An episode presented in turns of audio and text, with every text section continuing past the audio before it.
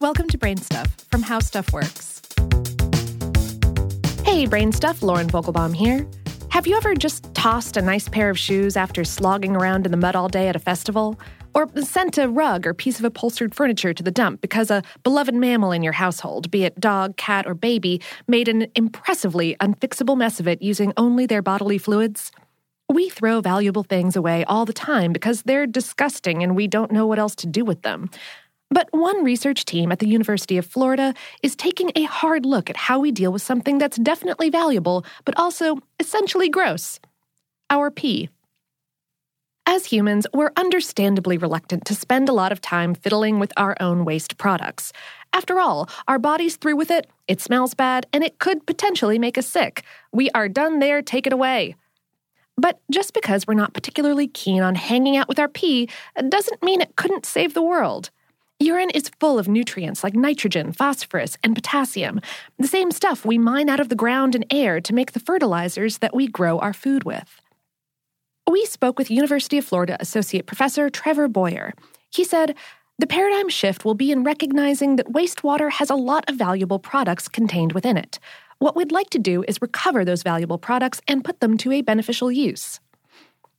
In most parts of the world with municipal plumbing, urine gets flushed to the wastewater treatment plant along with everything else that goes down the drain or toilet biodegradable material, assorted cleaning chemicals, and nutrients that are great for making plants grow, but which can cause algae in rivers and lakes to explode and choke up waterways.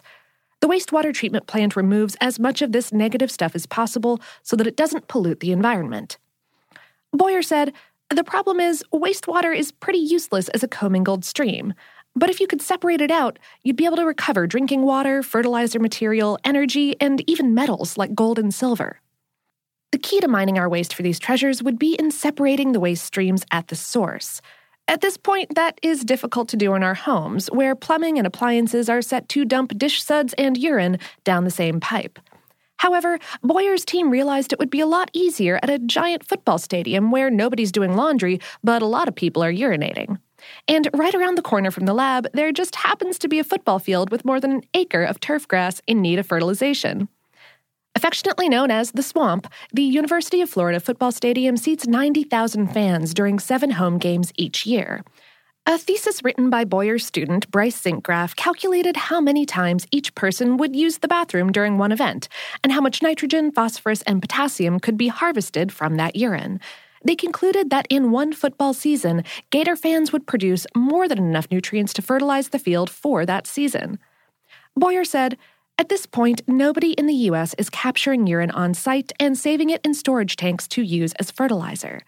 And he says that the easiest way to accomplish that would be to install special waterless urinals in the men's bathrooms, which are already being used in this country as water saving devices.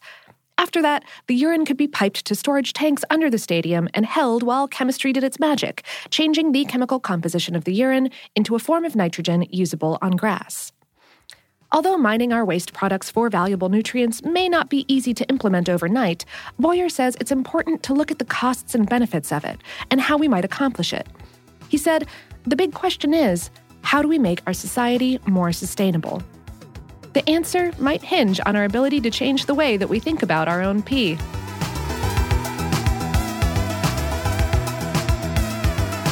Today's episode was written by Jesslyn Shields and produced by Tyler Klang. For more on this and lots of other golden topics, visit our home planet, howstuffworks.com.